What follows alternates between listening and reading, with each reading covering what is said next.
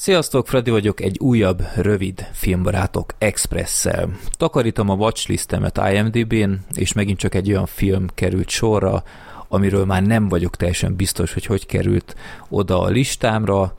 de valami oka csak volt, tehát valószínűleg ajánlotta valaki, felkeltett az érdeklődésemet, és akkor most sorra került, és most az én sorom van, hogy meghozzam nektek is a kedvet ehhez a filmhez, mert szerintem megérdemli, és elég ismeretlen. Ez a film nem más, mint a 2019-es A Good Woman is Hard to Find. Ez egy brit thriller, magyar címe a Google szerint nehéz egy jó asszonyt találni,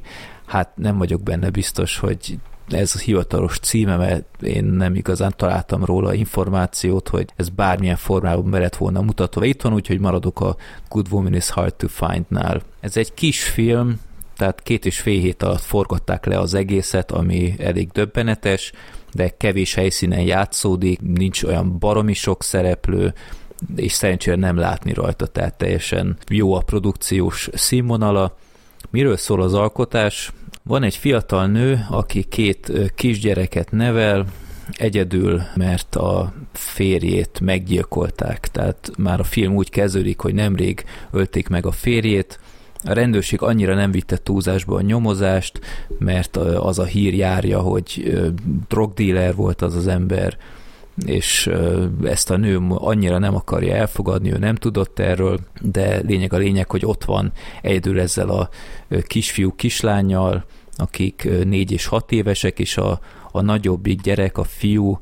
ő az apja halálesete óta nem beszél, tehát ilyen mély traumatizált állapotban van, mert ott is volt a holttest mellett. Tehát ilyen nagyon rossz alaphelyzetben van ez a kis háromfős család, már csak azért is, mert folyamatos anyagi gondokkal küzdködnek, tehát ez rögtön a bevásárlással kezdődik, ahol minden érmét számolgatni kell,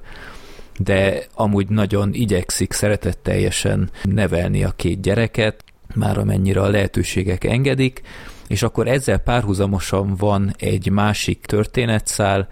ahol más drogdílerek úgymond összecsapnak, és az egyik ellopja egy ilyen ö, Tito nevű fazon ellop egy másik bandától egy csomó ilyen kis ö, ilyen drogzacskót, és ö, elmenekül azzal, miközben üldözik, fontosan keresi a lehetőséget, hogy hol bújhat el, és pont akkor tér haza ez a kis háromfős család, és akkor beront hozzájuk, és mondta, mondja, hogy maradjanak csendbe, hadd rejtse el a cuccot, és akkor nem bántja őket, hát ők teljesítik a kívánságát, csak hogy ne bántsa,